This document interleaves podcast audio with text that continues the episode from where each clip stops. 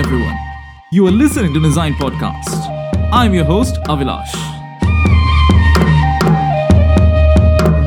Welcome to a special podcast, Voices of Northeast India.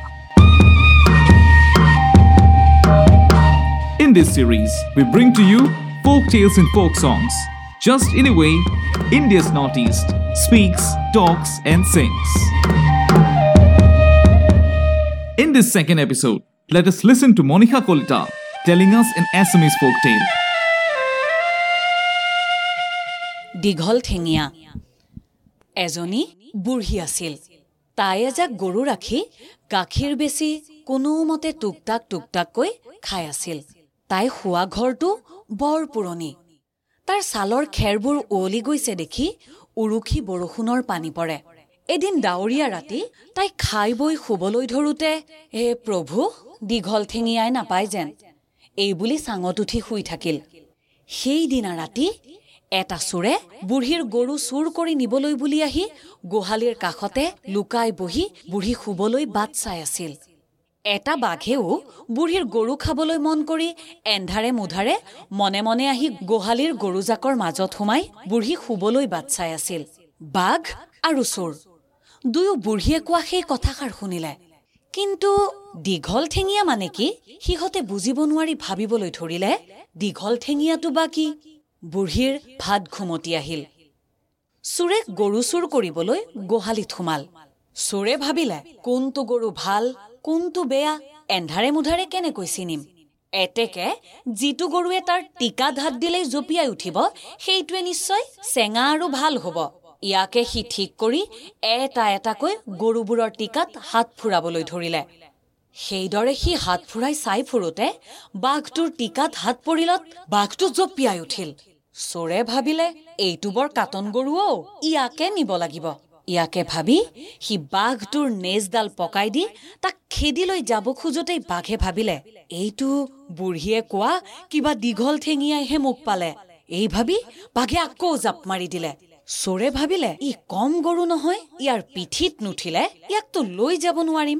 ইয়াকে ভাবি চোৰে জাপ মাৰি বাঘৰ পিঠিত উঠিলতে বাঘে তাক ঠিক দীঘল ঠেঙীয়াই ভালকৈয়ে পালে বুলি থিৰ কৰি গোহালিৰ পৰা ওলাই চেকুৰি লৰ মাৰিলে। চোৰেও গৰুটোৰ কেৰামতালি দেখি বুজিলে সি গৰু নহয় কিবা দীঘল ঠেঙীয়াহে। আজি মোক সঁচাকৈয়ে কিবা দীঘল ঠেঙীয়াইহে পালে। দুয়ো দুয়োকে দীঘল ঠেঙীয়া বুলি ভাবি ভয়তে তৎমতেৰিলে চোৰক পিঠিত লৈ বাঘে ঢাপলি মেলি হাবিত সোমাবলৈ ধৰোতেই চোৰে মৰু জীওকৈ বাঘৰ গলধনটো মোটোকাই ধৰিলে। তেতিয়া বাঘে ভাবিলে অ ই দীঘল ঠেঙীয়া নহয় ঘাৰ মোটোকোৱাহে বাঘে ভয়ত আৰু বেগেৰে লৰ দিবলৈ ধৰিলে। চোৰে বাঘক ঘাৰ মোটোকোৱাটো ধৰি ৰাখিব নোৱাৰি শেষত বাঘৰ নেগুৰত হাত পৰিলত বাঘৰ লৰ আৰু চৰিল। কিন্তু সি বাঘৰ নেগুৰডালত ইমান বজ্ৰলেপ মুঠিৰে ধৰিছিল যে নেগুৰডাল চোৰৰ হাতৰ মুঠিতে পেপা কাঢ়ি ৰল বাঘে লৰ মাৰি সাৰিল। সি হাবিৰ ভিতৰত পাই অলপ উশাহ লৈ ভাবিলে তাক ঘাৰ মোটোকোৱাই নহয় পেপা কঢ়াইহে পাইছিল। ইফালে চোৰে বাঘৰ নেগুৰডাল হাতৰ মুঠিত পিটিকি চিটিকি চাই দেখিলে যে সেইডাল গৰুৰ কি আন জন্তুৰো নেজ নহয় বাঘৰহে নেজ। তেতিয়া তাৰ ভয় লাগিবলৈ ধৰিলে। তেতিয়া ৰাতি ভালেমান আছিল। সেই দেখি সি ৰাতিটোৰ বাকীডোখৰ কটাবলৈ ওচৰৰে ওখ আম গছ এজোপাত উঠিল। ইফালে বাঘে হাবিত সোমাই তাক পেপা কঢ়াই পোৱাৰ কথা তাৰ লগৰীয়া ভাই বন্ধুহঁতক কলত সিহঁতে গুণি গাঁঠি থিৰ কৰিলে যে এইটো বৰ লাজৰ কথা হল। সিহঁত বনৰ ৰজা। এতেকে সিহঁতৰ লগৰীয়া ভাই ৰজা এজনক পেপা কঢ়াই লঘু লাঞ্চনা কৰিব। ই বৰ অসহনীয় কথা। ইয়াৰ প্ৰতিকাৰ নকৰিলে পেপা কঢ়াই পোৱা সেই বাঘটোৰ মাথো নেজডালহে গৈছে। সিহঁতৰ কিন্তু অপমানত নাক কাণ সোপাই যাব। আৰু তাৰ বাহিৰেও পেপা কঢ়া বুলি কোনো জন্তু সিহঁততকৈ বলি হৈ ওলাই তেন্তে সিহঁত ৰজাৰ শাৰীৰ পৰা গৈ সেই খৰি ভাৰী পানী ভাৰীৰ শাৰীত পৰিবগৈ। সেই দেখি সকলোবোৰ বাঘে লৰালৰিকৈ মেল পাতি ইয়াকে আলচ কৰিলে যে অলপো পলম নকৰি সিহঁতে পেপা কঢ়াৰ বিৰুদ্ধে যুদ্ধ যাত্ৰা কৰাটো উচিত। দুকুৰিমান বাঘে পেপা কঢ়াক বিচাৰি চলাথ লগালে কিন্তু কৌতো সিহঁতে পেপা কঢ়াক বিচাৰি নাপালে।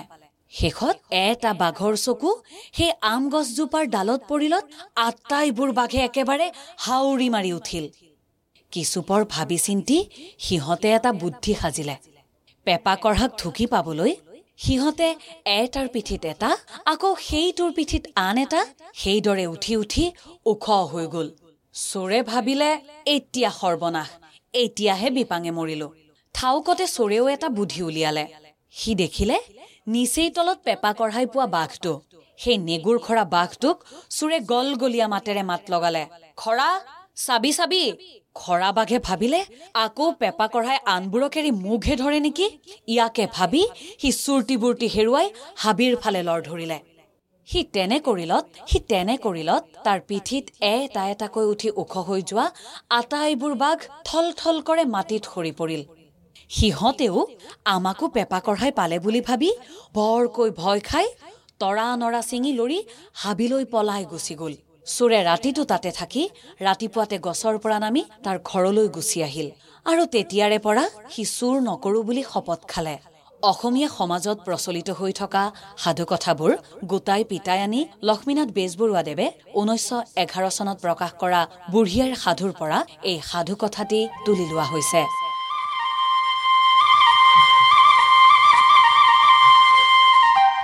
That was Monica Goleta telling us folk.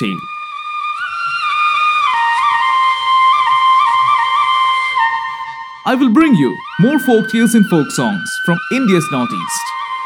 Keep listening to our special podcast, Voices of Northeast India, on your Nizam.